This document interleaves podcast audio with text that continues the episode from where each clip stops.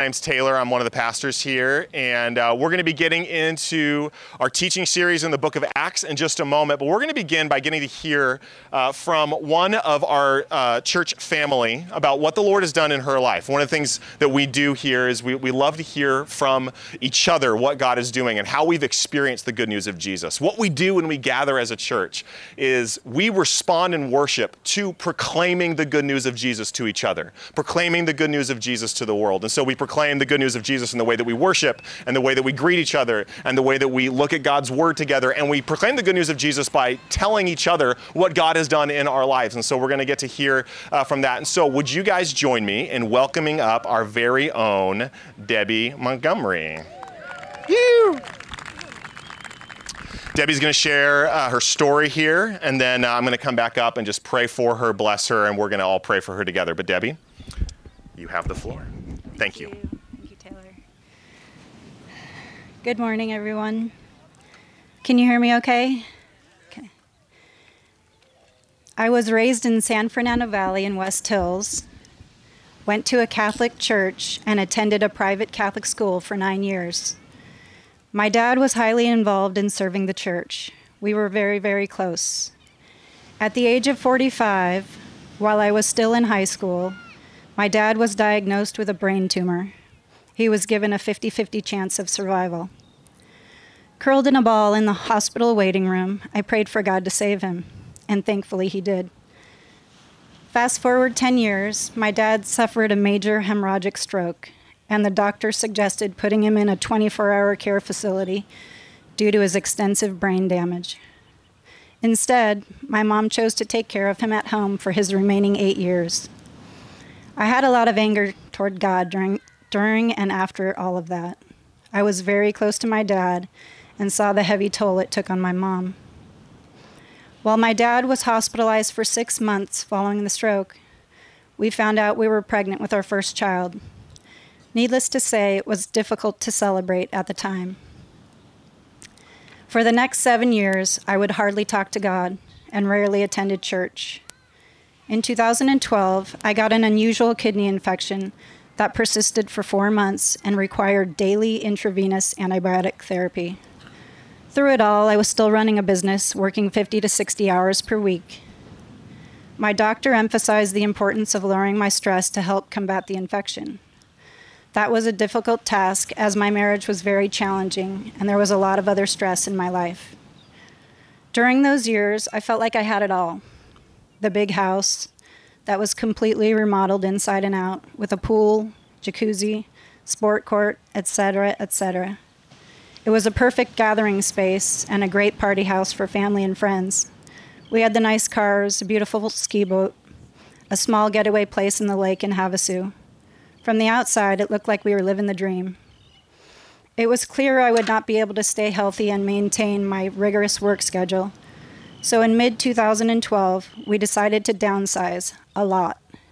We sold our beautiful boat, our vacation home, and even eventually our remodeled family home of 12 years to downsize to a smaller home and eliminate some of the stress. Needless to say, it was a very tough time for our family.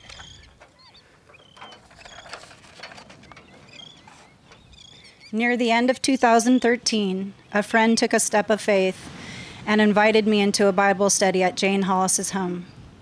I was hesitant at first and admittedly very skeptical, but shortly thereafter realized it was and would continue to be a huge blessing in my life. The timing was perfect, as it always is with God. In early 2014, the infection came back with a vengeance. I had been warned about this and knew it was serious right away. My fairly new Bible study friends, now known as Soul Sisters, were praying for me frequently as the infection persisted and my marriage was failing. On top of that, my 10 year home mortgage business was becoming more and more stressful. So I made the difficult decision to leave it behind. By the end of the year, my kidney infection was diagnosed as a superbug. The infection was in my blood and it was not responding to any anti- antibiotics. I was in trouble. I had a hot infection, and the only way to save me was to operate. The short version is at 46 years of age, I was given a 50 50 chance of survival by two top surgeons. I wasn't ready for those odds. After all, I had two amazing young boys in high school and my whole life ahead of me. After visiting and interviewing numerous doctors, I was scheduled for surgery with a team of doctors at USC Keck Hospital. During 2014, having IV therapy daily at the hospital, I felt very alone. I had a lot of time to talk to God and read scripture. I would easily spend four hours a day in the Word. I drank it in like it was my lifeline, and it truly was. In the end, I lost almost everything my homes, my marriage, my business, even part of my kidney. But what I gained was far more important an amazing relationship with Jesus. I realized during that super difficult and lonely time in my life that God had been walking with me all along. It was me that was tuning him out. He was always there for me and still was there. He carried me through the tough times, and by the grace of God, I'm here today to talk about it. I gave my life to Christ in the middle of that year, 2014, and never turned back. After the surgery, it took several months to recover, and soon after, in 2015, I went through a very challenging divorce. It took a whole lot out of me, but the difference was I was walking with Jesus hand in hand.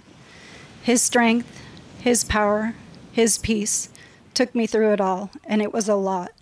I actually took a couple years off to feel grounded again. That was risky too, as I had two boys heading off to college. But God sustained me there too and gave me courage, strength, and lots of peace through all the puzzled, curious, sympathetic looks and questions that came my way. I made a few feeble attempts to re enter the mortgage business, but I knew God had other plans for me. Like Proverbs 19:21 says, many are the plans in a person's heart, but it is the Lord's purpose that prevails. Maybe when you're in this scary, lonely place where your world has turned upside down, it's easier to let go and trust God. Anyway, that's what I decided to do. In the words of Max Lucado, heaven sees when we trust. In 2018, while considering many different career paths, I was offered a job working for the River Church. I knew it was no coincidence. This is where God was placing me. It had His writing all over it, and has been and still is a true blessing in my life. It's been over four years now. I truly enjoy being a part of this river family. What a gift so many of you have been to me. I also have been blessed with a wonderful husband, Ron Montgomery. Shout out to the AV guy who puts up with who puts up with me and loves me through all my brokenness. I could probably write a book about the blessings and miracles in my life. They are indeed many. The challenges, disappointments, and losses have been many too. But I can honestly say, without Jesus there with me, I don't know where I'd be today. It was during those most difficult times that Jesus carried me, and I am forever so grateful. Thank you.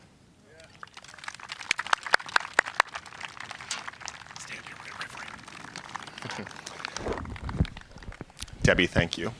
Um, we're really blessed by your vulnerability. I know that was really hard, um, not only because you're going to some uh, vulnerable and tender places, but because it's hard to stand in front of a group of people and go to those vulnerable and tender places. And we're really honored. We're really honored that you did. And we see the hand of God in your life. We're really blessed by you as a church. Um, I am very blessed by you uh, as someone who works with you. Um, and Debbie serves in ways that many of us probably don't see or know about, but we're all blessed by her um, in, in many indirect ways, as well as um, just the wonderful ways that you s- serve us relationally as, as our sister in Christ. And um, we want to bless you, um, pray for you, and just affirm uh, what we see Jesus doing in your life and the grace of God we see at play in your life. So, would you guys uh, pray with me? If you feel comfortable, you can just kind of extend a hand, just kind of as a gesture of, of blessing and solidarity, but uh, no pressure if that feels a little uncomfortable for you. But we're gonna um, we're gonna pray here for for Debbie. God, we're so grateful for your grace. Uh, thank you for your grace for Debbie. Thank you for the way that you've seen her and loved her and been with her. Um, through all of her life. You've held her, um, and you've been in a, a, lifelong process of wooing her, of drawing her close to you. And uh, we thank you that you've been with her through some very painful times.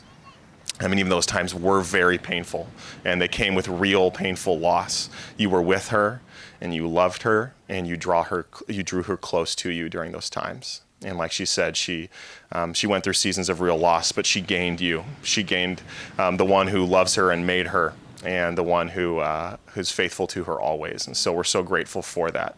We're grateful that that's what you are for us, God. You are the anchor for our souls. You're the one that our souls most need. We see that. Um, not only personally, but we see it in our sister Debbie. And thank you for the good gifts that you've given her. Thank you for Ron uh, and the way that he serves us too. And uh, thank you for them as a couple and the way that they bless us and uh, shine the light of Jesus. Um, but we're so grateful for your grace. We're grateful that you do for us what we can't do for ourselves. And uh, we, we thank you for Debbie. We pray for all this in Jesus' name. Amen. Thanks, Taylor. Thank you. Can we give Debbie a round of applause? Yeah. Uh, we're really honored when um, when we take steps of faith, when any one of us takes steps of faith, um, to open up and, and share what God has done in our lives. Because sometimes, often, um, those are not easy things to talk about. Um, but it not only glorifies God, it, it, blesses us as it glorifies God. And so we want to show honor. That scripture tells us to outdo one another in showing honor to each other. We want to have that kind of culture. Um, we are looking at the book of Acts. We've been looking at the book of Acts for the last couple months, all throughout this fall.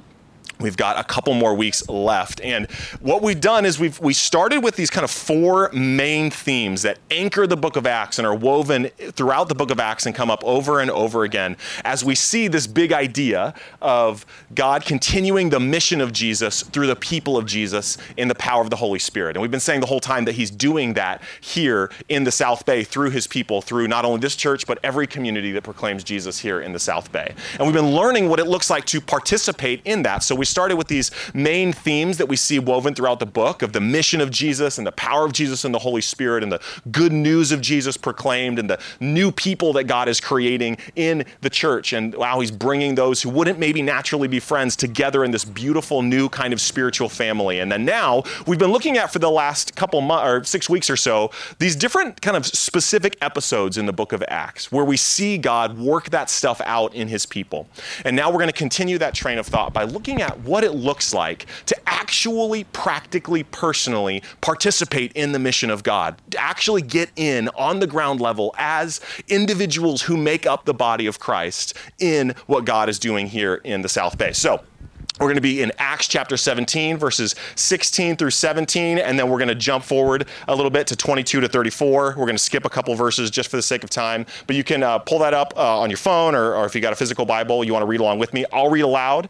I'm going to pray and ask that God would speak, and then uh, we're going to get into it. So, Acts chapter 17, verses 16 through 17, and then 22 to 34 before we get in, let's just take a moment to pause and, in our own words, our own hearts and mind, ask the Spirit of God to speak to us as we look at God's Word. So, right now, just take a moment, maybe take a deep breath, and, uh, and just ask God in your own words God, would you speak to us right now? Would you speak to me right now?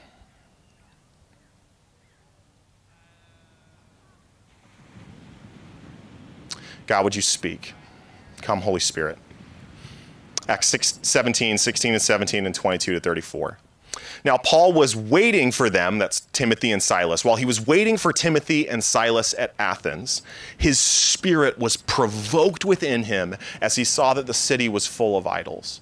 So he reasoned in the synagogue with the Jews and the devout persons, and in the marketplace every day with those who happened to be there. And down to verse 22. So Paul, standing in the midst of the Areopagus, he gets invited to this place called the Areopagus. He says, Men of Athens, I perceive that in every way you're very religious. For I passed along and observed the objects of your worship, and I found also an altar with this subscription to the unknown God. What therefore you worship as unknown, this I proclaim to you the God who made the world and everything in it, being Lord of heaven and earth, does not live in temples made by man, nor is he served by human hands as though he needed anything, since he himself gives all humankind uh, life and breath and everything. And he made from one man every nation of mankind to live on all the face of the earth, having determined the allotted periods and the boundaries of their dwelling place, that they should seek God and perhaps find their way toward him and find him. Yet he's actually not far from each one of us. For in him we live and move and have our being, as even some of your own poets have said. For we are indeed his offspring. Being then God's offspring, we ought not to think that the divine being is like gold or silver or stone or an image formed by the art and imagination of man. The times of ignorance God overlooked, but now he commands all people everywhere to repent because he's fixed a day on which he'll judge the world in righteousness by a man, that's Jesus, whom he appointed. And of this he has given assurance to all by raising him from the dead. Now, when they heard of the resurrection of the dead, some mocked, but others said, We will hear you again about this. So Paul went out from their midst. But some joined him and believed, among whom also were Dionysius the Areopagite and a woman named Damaris, and others with them.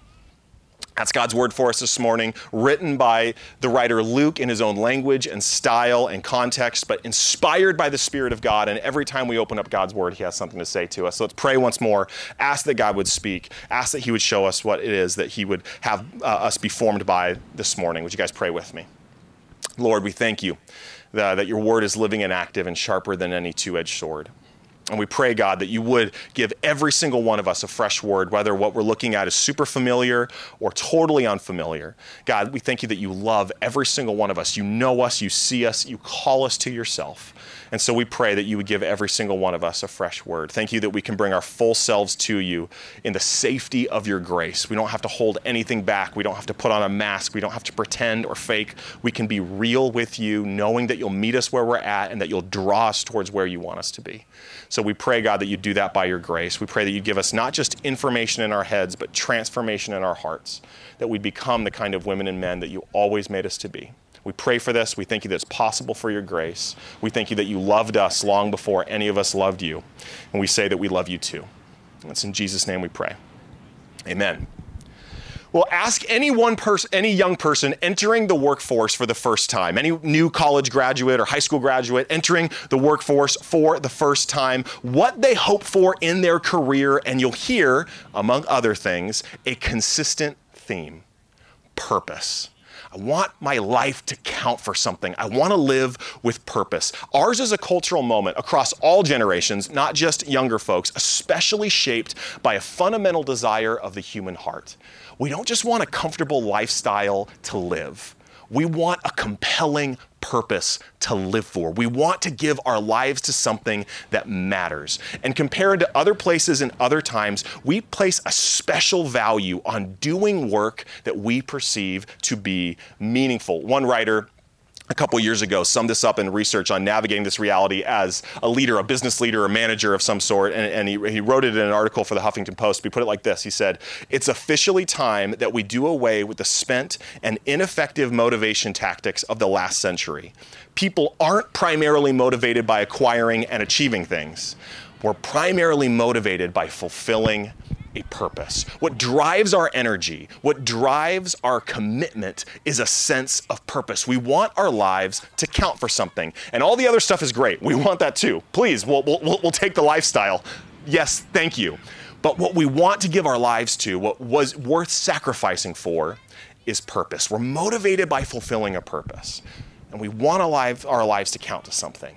And I think what the biblical writers would tell us is that this is a God given desire. If you look at the accounts of creation and what it means to be made by God as the image of God in creation, I think what we'll see is this desire for purpose is a God given desire designed by God in the human heart.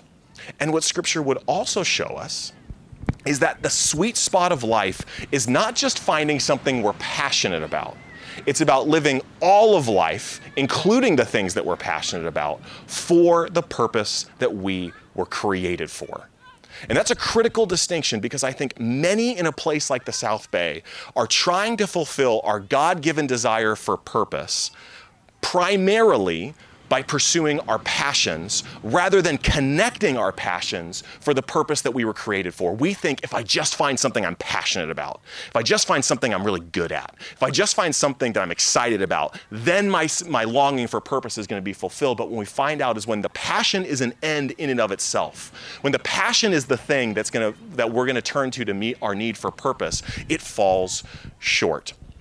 Uh, a, a, professor and kind of cultural commentator, uh, not a follower of Jesus to my knowledge, but a woman named Anne Helen Petersen, wrote a really interesting article uh, for the uh, the news portion of BuzzFeed, BuzzFeed News. So there's like BuzzFeed, what kind of bread are you? And then they've got like a reputable news source also. Anyway, so you wrote a really interesting article for the reputable part of BuzzFeed um, about uh, this quest for passion and the disillusionment that has come as a result from her point of view. She says this as a college professor watching her students search for their passions in life. She says, Expectations encapsu- encapsulate the modern raising project, the modern child rearing project, in which students internalize the need to find employment that reflects well on their parents, steady, decently paying, recognizable as a quote, good job, that's also impressive to their peers at a quote, cool company and fulfills what they've been told has been the end goal of all of their childhood optimization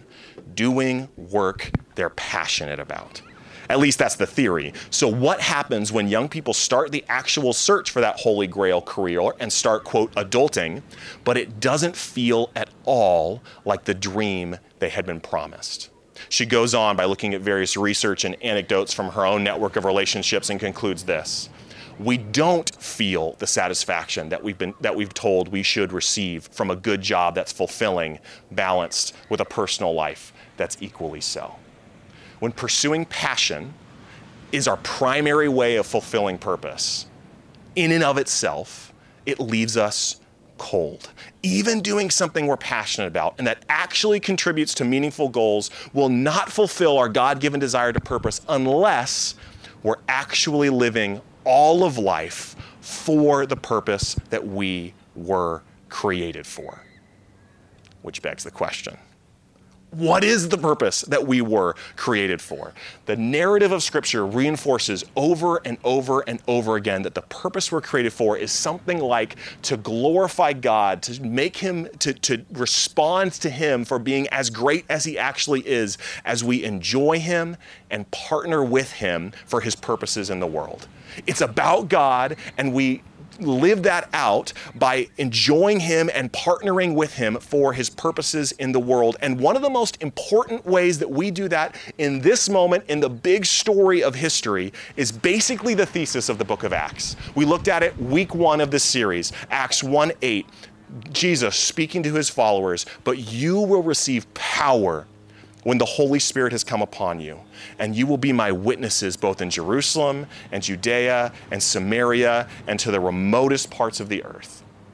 What it looks like to live in the purpose that we were created for, the purpose that we long for, the purpose that actually gives purpose to our passions as we pursue them and to all of life, even the mundane stuff, is as we enjoy God and partner with Him as His witnesses his witnesses by the power of the Spirit wherever we find ourselves. We could put it like this if you want to get in on the sweet spot that Jesus invites us to live into, if you want to get in on the abundant life of Jesus, it has to include participation in God's mission of redemption in the world.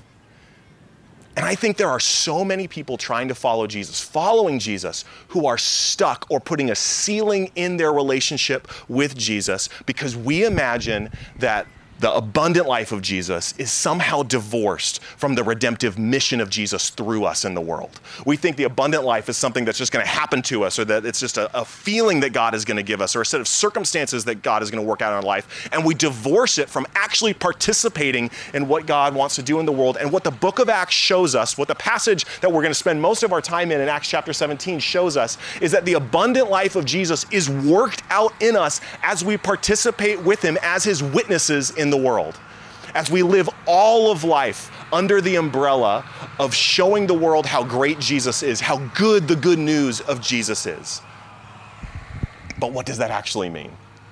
what does it actually look like? How would I even begin to live that out? That sounds like a bunch of spiritual mumbo jumbo. It sounds like a bunch of high concept, sounds great, like church talk. But what does it actually look like to be a person on the ground level in the day to day trenches of adult life, or the day to day trenches if you're a student, a student life? What does it actually look like to live that out? And I think we're going to see three things here in our pa- in our um, in our, uh, our, our passage here in the in Acts 17. Um, before though, you'll notice in Acts chapter one verse eight, there's a big big big emphasis on the Holy Spirit. In fact, in many ways, the Holy Spirit is the main character of the book of Acts, uh, and um, we're gonna we're gonna look mostly at the model we see lived out in the life of Paul here today.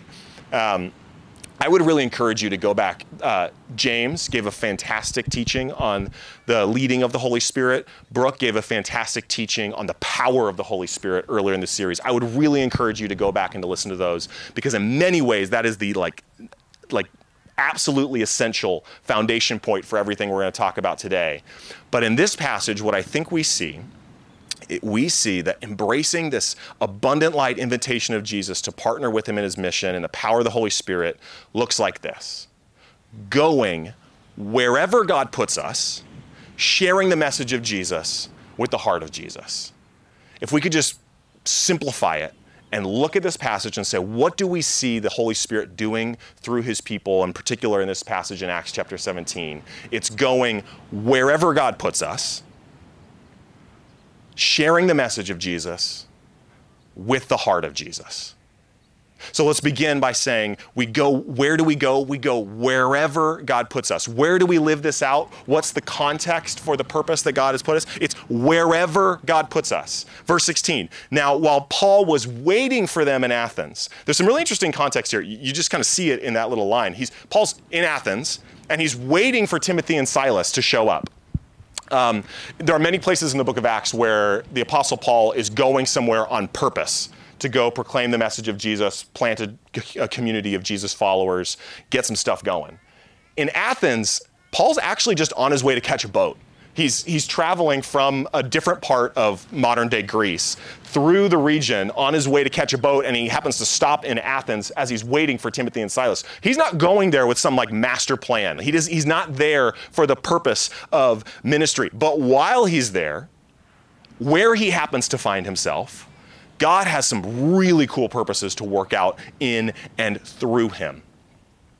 Wherever we find ourselves, we are God's called person. We're God's sent person to that place. Every one of us finds ourselves somewhere.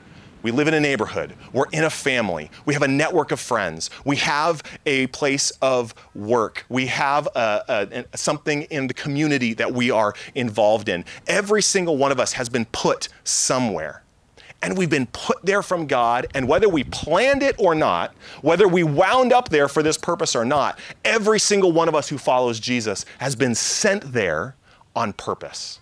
Every single one of us is God's called person to that place. If you're a follower of Jesus, regardless of how you got to the places where you find yourself, you are God's sent and called person, at least for now. So, do you follow Jesus? Do you have a pulse? You have a calling. And your calling is not a mystery. There might be things that God reveals along the way, that the Spirit reveals along the way, but you have a calling where you are right now. Even if the clouds didn't part and spirit, the Spirit didn't descend like a dove onto your shoulder and say, Go here. Wherever you are, you are God's called person to that place. And I wonder what the South Bay would look like if all of us embraced that. What if every single person that follows Jesus in the South Bay went through our lives knowing deep in our souls, I'm God's called person to this place. I'm God's called woman to this place. I'm God's called man to this place. My notes are flying. The Spirit of God is moving. Um, what if we went what, what if we really viewed all of life as if we were God's called person to that place and that God was going to show up if we trusted him, listened to him and took steps of faith in that place?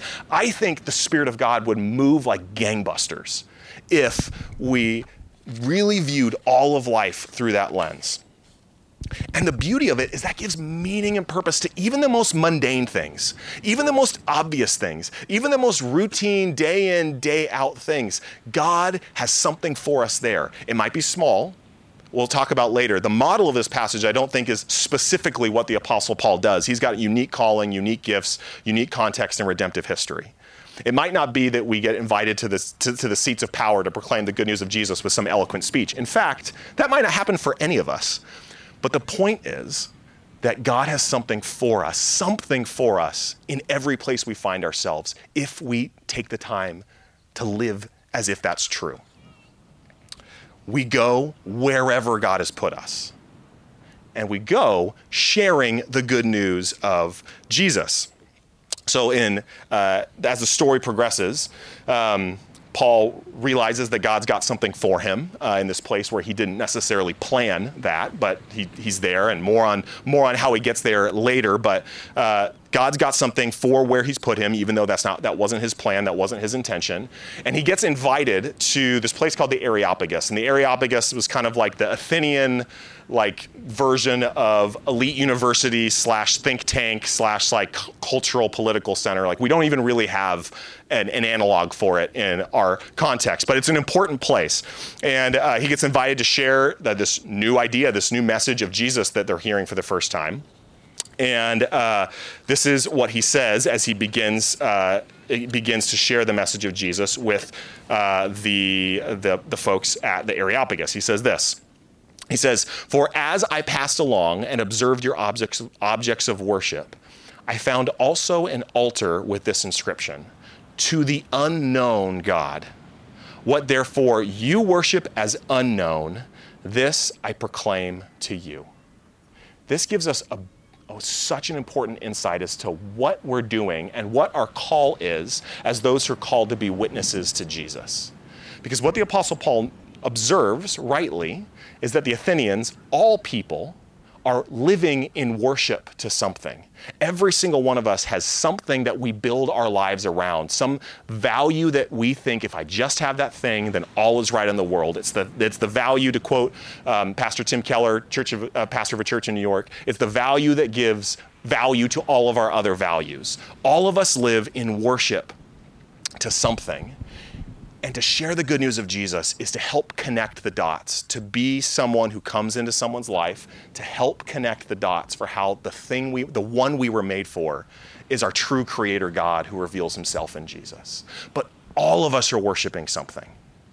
I love the, the, the way that um, writer named David Foster Wallace uh, put this really eloquently in a commencement speech he gave. He's not a follower of Jesus, uh, he's uh, since passed away, um, was not a follower of Jesus, but he has such an a, a keen insight into the worshiping heart of humanity. He puts it like this He says, There's no such thing as not worshiping.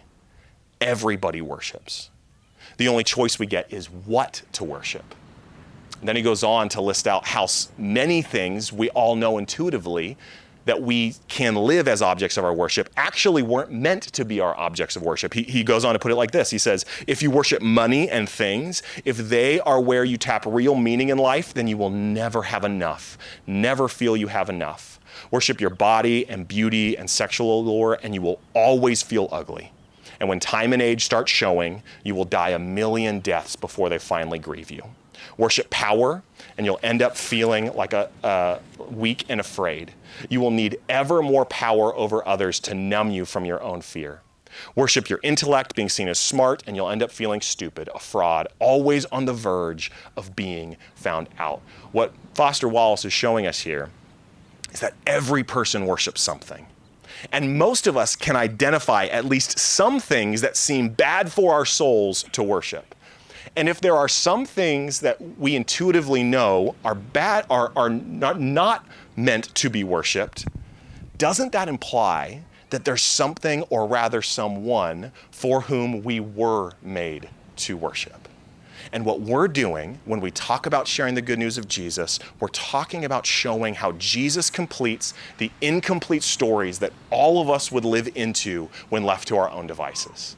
Jesus is the completion to the, each of our stories. He's the one that we were actually made to worship. We're worshiping something. We're trying to live our life for something. We're organizing our life around something. And what we're doing when we're sharing the good news of Jesus is we're being those who help connect the dots in ways that are appropriate and kind and loving, as we'll learn as we learn to live in the heart of Jesus. But we're those who help connect the dots to show how Jesus is the one who completes our incomplete stories. And the Apostle Paul goes both to the synagogue and he goes to the marketplace. This is an all of humanity thing. He goes to the religious people and the irreligious people. We connect the dots for all people to see how Jesus is the one that meets the deepest needs of our heart. Jesus is the one who completes the incomplete story. The good news of Jesus completes our incomplete story, and it does, it does so. Jesus does so because the good news of Jesus is that God has done for us what we could not have done for ourselves to be reconciled to the one that we were always made to live for in the first place God Himself. Because what we see in the good news of Jesus is though each of us have worshiped things that we weren't meant to worship. We've oriented our lives around that which we weren't meant to orient it around. It's what the, the Bible calls sin. We've each, in our own ways, lived far from God. God Himself has come to us. He's entered in as the man Jesus Christ, and He's come as a human, understanding our humanity, living with our weakness and our frailty and our vulnerability, yet doing so without sin. And then He's taken on our sin, our broken tendency to try and find life where life cannot be found. Hi, sweetie. Um, and He's taken that on His own back He's carried it on his cross. He's let it crush him. He's borne the penalty for our sin, our shame, our broken tendency to try and find life where life can't be found. And in so doing, he reconciles us to the one that we were made to live life for. That Jesus has come to do for us what we couldn't do for ourselves. He's come to bridge the gap between us and the one we were made for all along. The one that we worship as unknown, the one that we have an incomplete story. He now completes our story. We're to be those who partner with people, who walk alongside people to help connect the dots that Jesus is the one who completes our incomplete stories. And Paul's model here of standing before these great thinkers and giving this beautifully eloquent speech, that's not necessarily the model that we're taking away. That's not the format that most of us are going to find ourselves in. The model that we're supposed to see is how Paul completes the incomplete story by showing these folks who Jesus is. And we can do the same in our context according to our gifts and our personalities that God has given us and what makes sense in the places that God has put us. It says in, in this passage in, in, uh, in verse 17, um, it says that when, when Paul realized that God was up to something in Athens and, and had purposes for him, that he reasoned in the synagogue and reasoned in the marketplace with those who happened to be there. He reasoned. And this, this word reasoned, it's a dialegomai. You don't care about that in the Greek. Anyway, uh, it shows up all over the book of Acts over and over again as the Apostle Paul and his companions go to these different cities. They reason with the people they meet there. And in almost every occasion, it implies multiple conversations, not just one conversation. In other means, it implies relational interaction, not, not a speech given from one place uh, like I'm doing right now. It, it, it implies this kind of ongoing relational conversation. And many of us are so wary of how we've, how we've heard ta- this kind of thing talked about uh, in, in church settings like this, because when we imagine these kinds of conversations, we imagine them as these greasy, pushy, transactional sort of sales pitches where you're just in a conversation to seal the deal. And it's impersonal and it's forced and it doesn't, it feels like anything but loving. But the reasoning model that we see here means relating to people as people, beloved image bearers of God. And especially in a cultural context like ours, that means that this can be a slow relational process where we let these conversations breathe, where we listen, where we give people time and space to push back and to ask questions, and we're partnering alongside with them as their friends who love them, reasoning with them as friends to show them how Jesus completes the incomplete story that all of us would live in if left to our own devices. And while reasoning does take some initiative, more initiative than status quo, it also means that we can let these conversations breathe. It also means that we ought not be pushy. It also means that we ought to give space to listen and time to process and ask questions. And it all begins by taking the initiative to just go a little bit deeper and listen a little bit more empathetically than the status quo. I'm convinced that God opens up a world of opportunity to work in and through us when we just take the smallest step to go a little bit deeper with the people that God has placed us in life with when we just take the initiative to ask a little bit deeper question about what's really going on in life, when we just live as more intentional friends listening about what's really going on, and when we do that, God shows up. God provides opportunities, and we need to step in, and it takes steps of faith to, to share how Jesus has worked in our lives. But God provides opportunities when we just take our relationships, when we love people well enough to go just a little bit deeper. And there's no gimmick. I used to lead these. Um, these workshops uh, at, a, at, a, previous ministry that I, that I helped lead. Um, the workshop was called How to Talk About Jesus Without Being a Weirdo.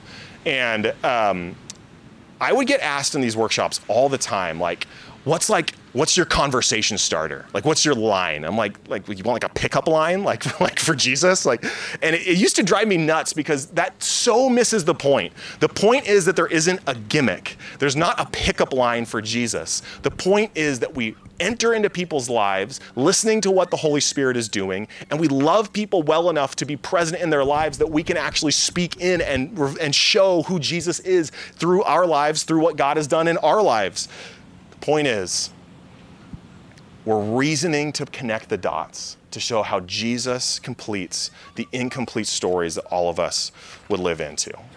And we'll close with this that we do so with the heart of Jesus. We're, we're doing this as those letting Jesus show us how to view people and how to treat them, how to, to view the world around us. You know, Paul realizes that God has something for him, that God has purpose for him in Athens. Uh, in verse 16, it's while he was waiting for them in Athens, it says, His spirit was provoked within him as he saw the city was full of idols. And this is such an it's an interesting line to me because in many ways it echoes several instances where Jesus' spirit was provoked when he saw the brokenness of the world around him. We think if, if you're familiar with the life of Jesus, and no sweat if you're not, but um, there's, there's several instances uh, where, where Jesus' spirit is provoked, where he sees the temple being used for profit and using, using the things of God for selfish gain. His spirit is provoked within him. When Jesus comes to Jerusalem at one point, it says his, far, his heart was filled with compassion because he saw that the people were like sheep without a shepherd. There are these moments where we see Jesus' spirit provoked, and now here, in the power of the Holy Spirit, as the Apostle Paul is following Jesus, he now has the heart like a heart like Jesus, where his spirit is provoked, and his spirit is provoked because he sees that the city is full of idols what he sees is that here are folks in around him in a place where he's just going about doing his life who are far from God. And he's not angry at them. He's not like, you heathens. He's like, oh, this isn't how the world is supposed to be. We're supposed to be connected to our Creator. We're supposed to find life in our Creator, and His Spirit is provoked within Him. Paul's heart is broken because he sees that people that God loves in Athens are far from God, far from the God that loves them and calls them to Him. And this is fascinating in many ways because Paul is in uh, in Athens, at least in the circles in Athens he's in. He's he's got less cultural power than the people that he feels his spirit provoked for. And so he's not, this isn't condescension. This isn't like a charity. This isn't like, oh, those poor folks. These are people with more power than he has. And yet his spirit is provoked. I want these people to know Jesus. I want them to be connected to the God who loves them and made and made them and calls them to him. And I'm convinced that Jesus' people will never really get in on Jesus' mission, will never really embrace and live in the abundant life sweet spot that Jesus invites us to, will not see God move and show up in and through us in the ways that, that, that He wants to move unless we truly take on Jesus' heart. We could talk about all like, you know, how do you answer this question and how do you answer that question and what's a way to clearly explain what Jesus has done. We could, we could get so practical. And none of it would mean anything if we weren't living our entire lives with Jesus' kind of heart. None of it would make a difference if we weren't, we, if we weren't so in tune with the love of God and the goodness of God and the worthiness of God to be worshiped, that we weren't moved the way that Jesus was moved, the way that we see the Apostle Paul move to love people the way that God loves people. We have to take on the heart of Jesus. And I think we get stuck in a couple ways. We get stuck first from just status quo living that, in, that where we just embrace South Bay life business as usual. We're just going through the motions. We've got things to do, places to be, responsibilities and deadlines and diapers to change and uh, friends to go hang out with. We just got stuff we got to do and we get when we get stuck in living in the status quo and we don't take the time to see how God might be moving and to think about how God might love the people that around me and to think about how great God is and worthy to be worshiped if we don't take on the heart of Jesus and we're just stuck in the status quo we'll miss taking on the heart of Jesus. We'll miss what God wants to do in and through us. We'll miss this key component of the abundant life that Jesus invites us to. And we'll also get stuck if we channel our energy to, of the bro- that in response to the brokenness of the world towards self-serving outrage that comes from embracing the culture war rather than embracing the way of Jesus.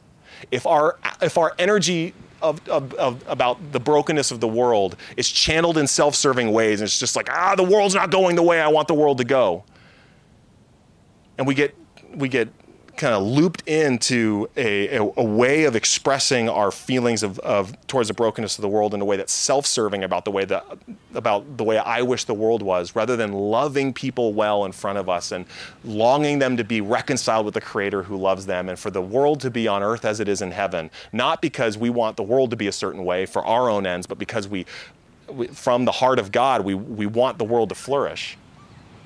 We're going to miss Jesus' heart too. We'll miss it if we get stuck in apathy. We'll miss it if we get stuck in self serving outrage. What, what, Jesus is calling us to is to be so in tune with the love of God, so in tune with the worthiness of God, that we love the world around us the way that God loves the world around us. And so, as we close, I think the question we have to ask ourselves is how do we actually have Jesus' heart? How do we actually see the world the way that God sees the world? How do we actually love people the way that God loves people in Christ? There's some really practical things I think are really helpful. Um, I, I think, first of all, it's praying that God would give us his kind of heart making that a part of our prayer life. God, would you help me to see the world the way that you see the world? Would you help me to love the people around me, to see myself as your called person to the places where you've put me? Asking God to, to create that heart in us, uh, I think that's critical. I think beginning to pray for people. Pray for specific people that, that God's put in your life. Not only does God move through those prayers, God changes our hearts through those prayers. Something that I, I, find really formative is what I call prayerful people watching. It's just taking the time as I'm going about in my life to pause, at least in my thought life, long enough to think about the fact that people that I see all around me are loved by God. And just walking, walking around the neighborhood, walking, you know, to and from your car, from your office, walking on your way to get to errands, and just thinking, God loves all of these people and putting yourselves in God's shoes and imagining what God feels towards these people. I find that to be really formative. But, the, but even those practices, powerful as they may be, won't really change our hearts unless the thing that we're being moved by is the love of God for us in Jesus in the first place. The way that we actually see the good news of Jesus as truly good news. Unless we actually see that Jesus is the one that meets the deepest needs of our heart. He's the one who really does complete the incomplete stories that we would live in our own devices, unless we see that God has done for us in Jesus what we could never have done for ourselves. given of himself fully, self giving love on the cross for your sin and my sin to reconcile us to him, the one that we were truly made for. If we don't see the gospel, we won't see Jesus' heart. And so, in our worship now, as we close, as we go to the table to celebrate communion, as we think about what it means to live life in the first, with Jesus in the first place, we do so as those responding to the good grace of God in Christ for me and for you, to cover my sin and your sin, to draw us in to God who loves us and made us and calls himself to calls us to himself. So right now we're going to close with the time of prayer. Um, I went too long. I'm sorry. But we're to um, we're to pray. We're to invite the Spirit of God in to continue speaking to us. And so right now, just um, I'm to invite us just to kind of take a moment um, of just quiet reflection. I'm to ask, uh, and I'm to just ask you all to come before God and ask God, is there anything specific that you want me to take away from what we've seen in your word this morning? What do you have to say to me? Is there anyone that you want me to love more intentionally, to take steps of faith to go deeper with? Is there a place in my life that you want me to see specifically as your called person to that place? Lord, what does this mean for me? Let's take some, a moment now just to reflect, to listen. Right now, God, we come before you. We ask that you would speak. What would you have for us? Come, Holy Spirit.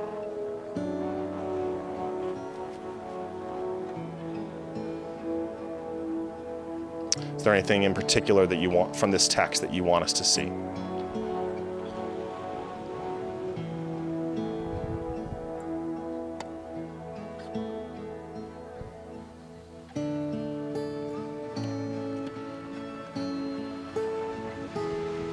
Come, Holy Spirit.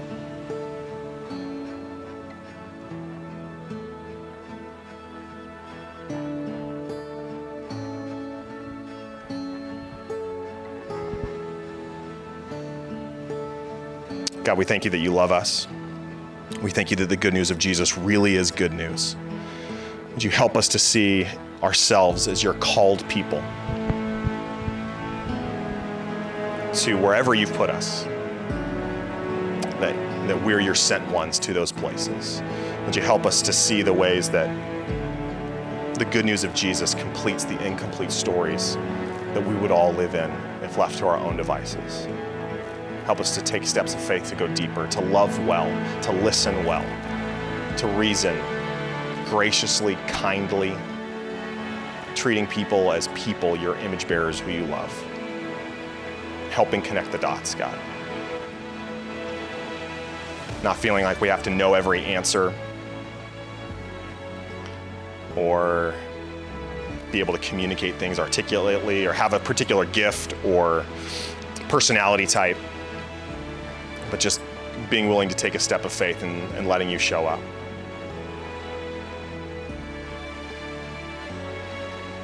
And God, would you help us to do so with your heart? Would we help us to be so in tune with your goodness and worthiness and love that we can't help but love the people that you've put around us? That we can't help but love the South Bay. We know you love the South Bay. Would you help us to love it the way that you love it? Help us to love people the way that you love people. We ask for that in Jesus' name. Amen. As we close here, we do so by celebrating the finished work of Jesus on our behalf. Jesus come in the flesh as one of us, his body broken for us, his blood shed, covering all of our sin, past, present, and future. And so when you're ready, I invite you to partake of the elements over here to the table to my left, your right, and take some time reflecting on the good news of Jesus for you that God has done for you what we couldn't have done for ourselves. And God loves you personally and put himself personally in your place that you might be reconciled to him. God bless you guys. Have a wonderful day. I love you.